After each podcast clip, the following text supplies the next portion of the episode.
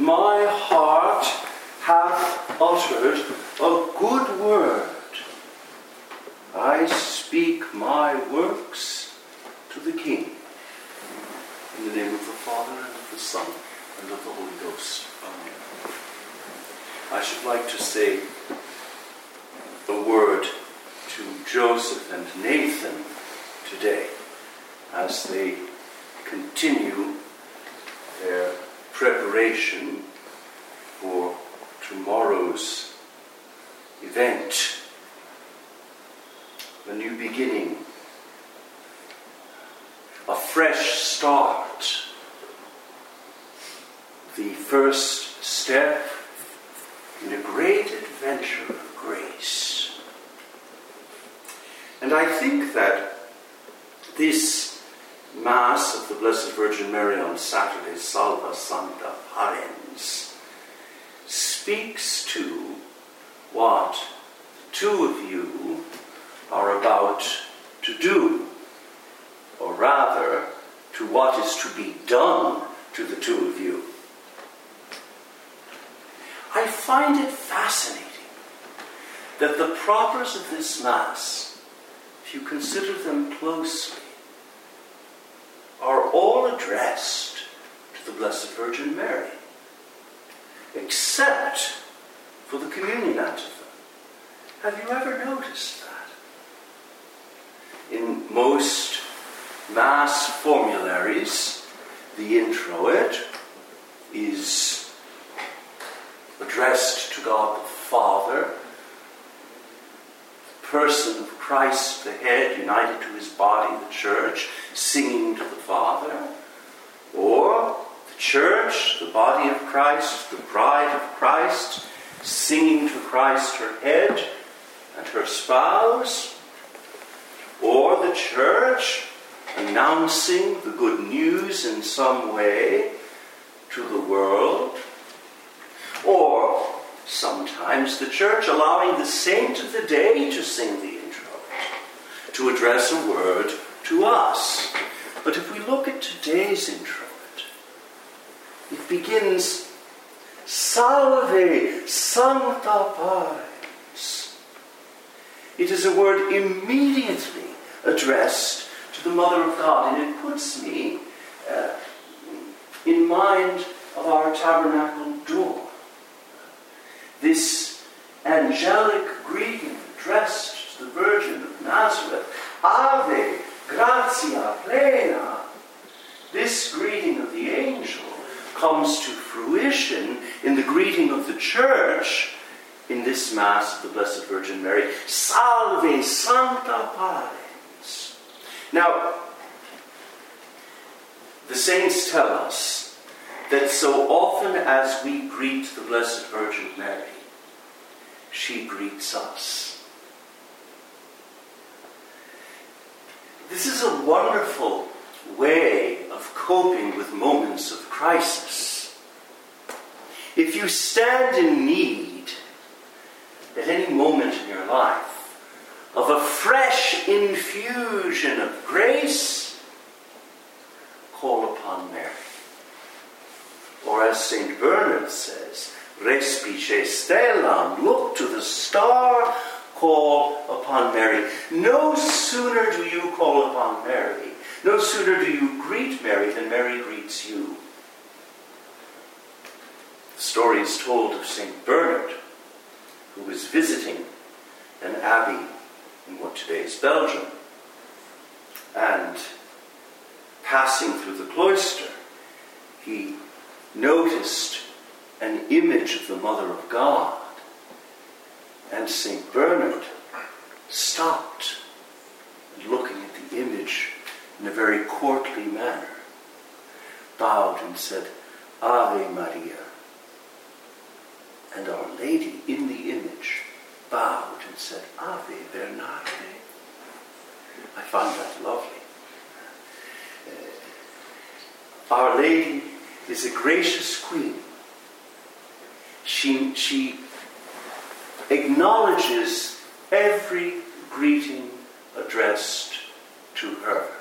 And this is why the church never tires of greeting the Mother of God. Think of all of the times we have formulae of greeting in the liturgy. How many times do we sing Ave, Ave? And how many times Salve, Salve, addressed to the Mother of God? So often as we greet Mary, she greets us. And the words of Mary, the greeting of Mary, is full of grace. So that so often as we are greeted by the Mother of God, we receive an intimate, almost imperceptible, but very real inpouring of grace. And this is why I say, uh, when things start to go all wrong, when uh, a young monk is assaulted by temptations from every side, when all he sees around him is gloom and temptation and uh, darkness. The solution is always to greet Mary. To greet Mary. And the church teaches us this through the liturgy. So the intro begins Salve Sancta Parens, Hail, Holy Mother, thou who didst bring forth the King who ruleth heaven and earth forever and ever. What problem could we possibly have that cannot be resolved by the King who rules heaven and earth forever and ever? There's great comfort in this introit. Uh, in the epistle, Our Lady speaks. Our Lady speaks. Uh, the epistle is uh, the church taking this uh, passage of the book of Ecclesiasticus and putting it in the most pure heart of Mary and on the lips of Mary.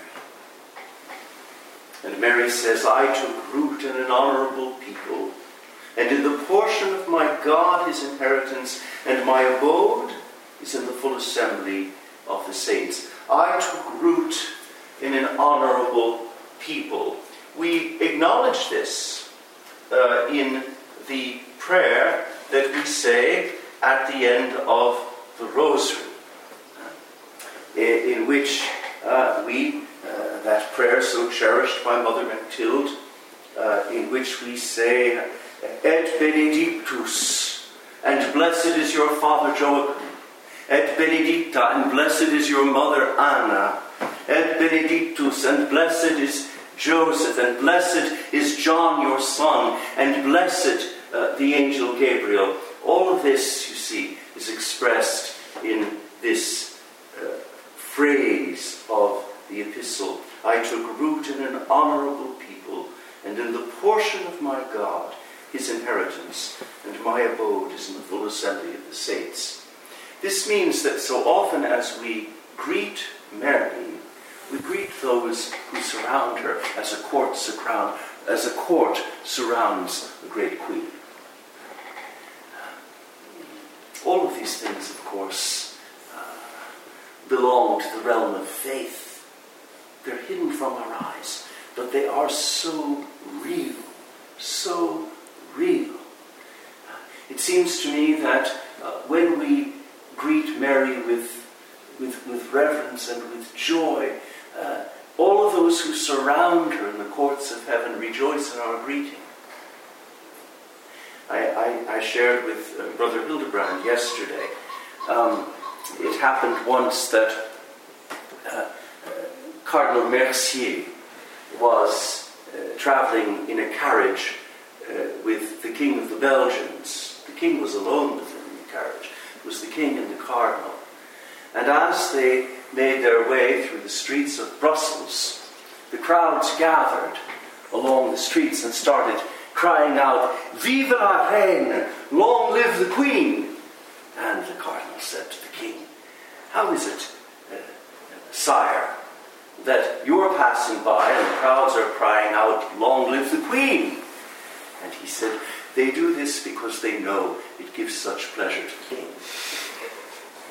I find that very beautiful. Uh, and so, too, uh, when we greet Our Lady, a kind of frisson of joy goes through the heavenly courts.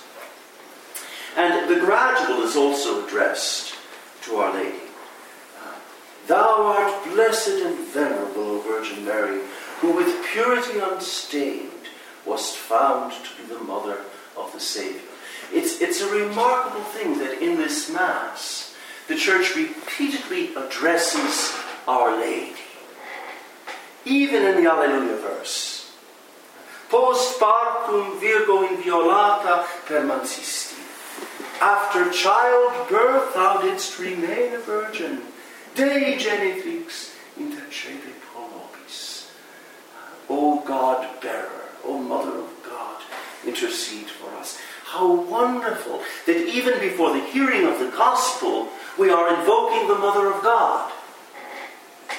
And uh, in the gospel itself, our Lord will tell us how we can be most closely identified with His Immaculate Mother by hearing the Word of God and keeping. And this relates to the Marian character of Benedictine life that uh, shines on the first page of the Holy Rule in the prologue. Ausculta, listen, my son, which echoes, you see, that word of Psalm 44. Audi filia, listen, my daughter, incline the ear of thy heart. And it is in this that we find ourselves like the Virgin Mother. It is by this that we are uh, associated to her in her privileged relationship to the Word of God, to the Son of God, whom she bore in her womb and nourished at her breast. This gospel gives us the secret of divine intimacy. Divine intimacy is given to those who remain close to Mary. Close to her not only to admire her, but also to imitate her. This is the secret of divine intimacy. The monastic life is unbearable without the divine intimacy. I have never known a monk devoted to the Mother of God who has not persevered, even through trials and tempests of all sorts, in his vocation. On the other hand, I have never known a man not having devotion the Blessed Virgin Mary who has not persevered in the monastic life. it's almost as if Mary is the sine qua non of the monastic state. Now, the, the offertory uh, is, is the greeting of, of the angel that we have depicted on the tabernacle door. Uh, and uh, not only is it the greeting of the angel, but becomes in this offertory antiphon the greeting of the whole church. There's a, there's a vast uh, immense quality to the intonation of this offertory. Ave Maria, gratia plena. It's the sound I want to almost quote the, the Apocalypse. The sound of a great multitude like the rush of many waters, singing Ave, gratia. And then we come to the communion antiphon. The communion antiphon is not addressed to Mary and why. In the communion antiphon we sing, Beata viscera Mariae Virginis, quae portaverunt aeterni patris filium. It's a confession, a declaration, an affirmation, call it what you will. But why at the moment of communion? It is because Our Lady's intimacy with the Son of God, with the child she bore in her womb, is prolonged in the experience of the church Eucharistically and in some way renewed in every soul who receives the body and blood of Christ. So this, this communion is the expression of a sacramental identification with Our Lady in her divine motherhood. It's a great mystery that we, uh, you have to understand it, that when we sing the Sacrament of Holy Communion, uh, blessed is the womb of the Virgin Mary, which bore the Son of the Eternal Father. How do we know this? Because at that moment we are receiving the very body and blood that she carried for nine months beneath her Immaculate Heart. And so, by calling Our Lady Blessed in the Communion Antiphon, we are, in effect, acknowledging the blessedness that is ours in receiving the adorable body and precious blood of the Lamb. In the name of the Father, and of the Son, and of the Holy Ghost.